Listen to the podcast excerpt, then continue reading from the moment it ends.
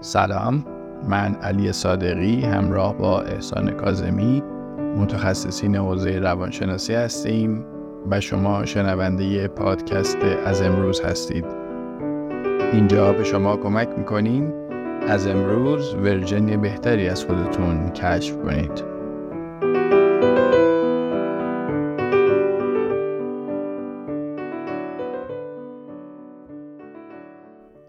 تا حالا داستانهای افراد زیادی رو شنیدید که در روابطشون چه کاری، چه عاطفی، چه دوستانه و غیره دچار مشکلاتی شدن. کسایی که تجربه های تلخی از روابط دارن و بار سنگینی از خاطرات تلخ و بدبینی و بیاعتمادی رو مدتها به دوششون می‌کشن. پای صحبت این افراد که میشینید دنیای از سیاهی و ناامنی برای شما به تصویر می‌کشن. و از سوء استفاده از صداقت و اعتمادشون میشنویم. اونا رو اقفال کردن و خلاصه دور زمانه بدی شده. نمی‌تونی به سایه خودت هم اعتماد کنی. از خوبیایی که به دیگران کردن و بدیهایی که دیگران بهشون کردن و میگن و دل هر آدمی رو کباب می‌کنن. اما با دقت که بهشون گوش میدی می‌بینی مشکل از روابط نیست بلکه از ذهن فریبکار خود این افراده. خودفریبی یکی از شایع ترین رفتارها در روابط انسانیه به خصوص در روابط عاشقانه و عاطفی. افرادی که خودفریب هستن ساده نیستن بلکه فقط می‌خواد واقعیت رو آن طوری که دلشون می‌خواد ببینن. پس چی شد؟ افراد خودفریب می‌خواد اون دنیایی که در ذهن خودشون به تصویر کشیدن دنیا رو اون شکلی ببینن نه آن چیزی که واقعیت هست. و اگر براشون توی هم موقعیت دلیل و مدرک بیاری که داری اشتباه می‌کنی دلایل و توجیه های خودشون دارن برای اینکه به خود فریبشون ادامه بدن. اما وقتی رابطه از هم پاشید و با واقعیت روبرو شدن لب به اعتراف باز می‌کنن و میگن بارها فهمیدم که به من خیانت می‌کنه. ولی پیش خودم گفتم حتما من اشتباه می‌کنم. یا شاید فقط یک رابطه معمولیه. توجه کنید هر دلیلی رو میاره برای اینکه این دنیای تخیلی که تصور می‌کنه واقعی خراب نشه. یا میگه هر وقت به من دروغ می‌گفت میفهمیدم ولی نمی‌خواستم به روش بیارم. دلم نمیومد ناراحتش کنم. وقتی به من بی احترامی می‌کرد سکوت می‌کردم چون خیلی زود پشیمون می‌شد. وقتی از دستش عصبانی یا دلخور می شدم توی خودم می ریختم چون می ترسیدم رابطم خراب بشه هر وقت اشتباه می کرد اون رو می بخشیدم چون عاشقش بودم و از این دست حرفا که تمام نشدنی هن. خلاصه هر جوری شده دنیای فانتزی رو حتی تو بدترین شرایط و موقعیت ها حفظ می‌کنن قافل از اینکه مثلا یک رابطه انسانی یک معادله دو طرف است و یه نفر به تنهایی نمی‌تونه برای مدت طولانی توازن اون رو با خیال و تصورات واهی نگه داره. ولی وقتی به طور ناگهانی ورق برمیگرده و تحملش تموم میشه به هر دلیلی رابطهش نابود میشه واقعیت ها خودشون رو نشون میدن. و مثل یه سرباز شکست خورده خسته و ناامید پر از بغض و گلایه از روزگار دنبال کسی میگرده که برای چندمین بار قصه پرقصه رابطش رو گوش بده. و سوال همیشه که از دیگران می‌پرسه اینه یعنی جواب اون همه خوبی من این بود؟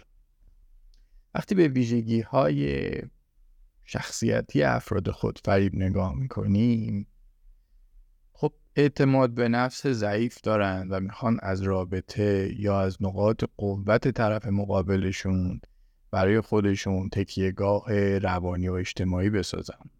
کل شق و یه دنده هستن و معمولا فکر می‌کنن بیشتر از دیگران می‌فهمن. خب این هم دلیل داره این یک دنده بودن. دلیلش اینه که اگر که اون دنیای فانتزی خودش رو خراب بکنه دیگه فکر می‌کنه چیزی نداره و هر جوری شده می‌خواد حفظش کنه برای این جلوی شما مقاومت می‌کنه.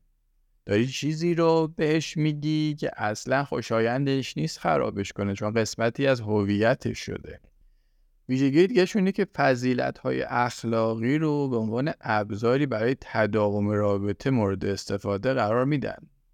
ولی اعتقادی بهش ندارن یعنی من اگر با تو مهربانم محبت می‌کنم امتیاز میدم نه اینکه بدون شرط باشه میدم که این رابطه رو نگه دارم. به نوعی یک باج دادن حساب میشه. باجی که نه به طرف مقابل. باج پرداخت می‌کنم که دنیام خراب نشه. همون دنیای فانتزیه خراب نشه.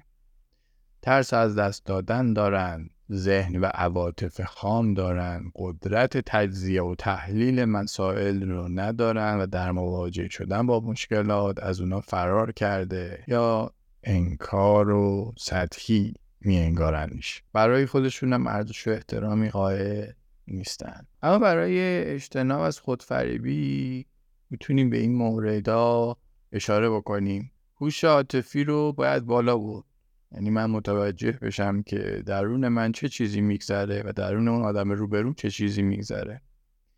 انواع و اقسام مهارت های حل مسئله رو باید بلد باشم. باید واقع بین بود و تک تک موارد جزئی رو مورد توجه قرار داد.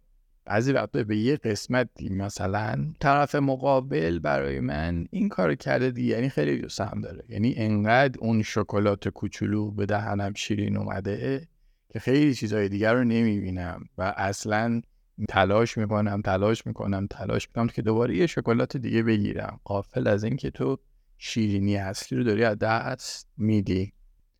وقتایی که مشکلی در رابطه ایجاد میشه حتما باید گفتگو بکنن و از گفتگو کردن فرار نکنن. برای رفتار خودشون و طرف مقابل دنبال دلیل منطقی باشن. منطق رو نسازن دنبال دلیل منطقی باشن. و از بخشش و چشم پوشی از خطا و انعطاف پذیری و مصالحه و همینطور اعتماد زیاد کردن و صمیمیت داشتن انتظار دو طرفه بودن داشته باشن. یعنی هم من انجام بدم هم ببینم که دارم بازخورد می‌گیرم طرف مقابلم هم این کار رو انجام میده. خب اگر که همه اینها درون من اصلاح بشه که طبیعتا زمان بر و نیاز به این داره که ما گاهی با خودمون صداقت بیرحمانه داشته باشیم باعث میشه که من رشد کنم باعث میشه رابطه سالم داشته باشم باعث میشه که مورد خیانت واقع نشم و اوضاع و در جهتی که به نفعمون هستش پیش بره.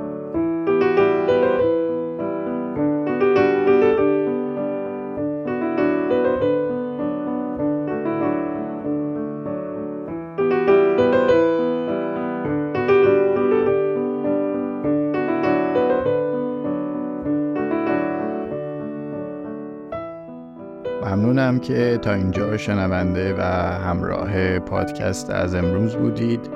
امیدوارم که این قسمت هم تونسته باشه تکه از پازل آگاهیتون رو کامل تر کرده باشه. تا قسمت های بعدی خدا نگهدار.